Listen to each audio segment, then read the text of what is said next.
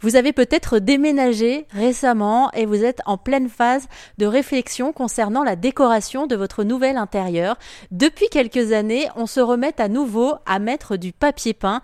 Il en existe effectivement de différents types. François-Xavier Richard est un véritable passionné. Il a créé son atelier qui s'appelle l'atelier Dauphard à Tours, qui perpétue le savoir-faire des papiers peints à la planche des grandes manufactures du 18e et 19e siècle. Et on l'écoute nous parler de son savoir-faire sur RZN Radio Alors on a plein de techniques pour transformer le, papier. Nous aujourd'hui on en est d'ailleurs à un point euh, tel qu'on ne se présente plus comme euh, euh, concepteur et fabricant de papier peint à la planche, mais comme ennoblisseur de papier, comme ça existe pour le tissu.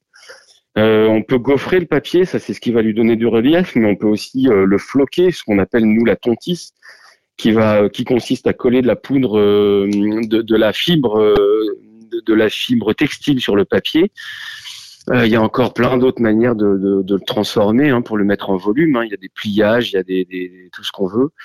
Euh, et puis il y a plein de papiers aussi avec des natures différentes. Donc c'est un univers très très vaste. Mais il y a aussi l'idée euh, de, de, pourquoi pas d'utiliser le, le, papier peint comme moyen de recycler des de d'autres papiers. On a par exemple sauvegardé en tout cas euh, éviter la poubelle à des gravures d'un artiste local de, Tours. Toute sa production, euh, il avait une production en offset, donc qui lui permettait de produire en grand nombre, euh, de reproduire en grand nombre ces gravures.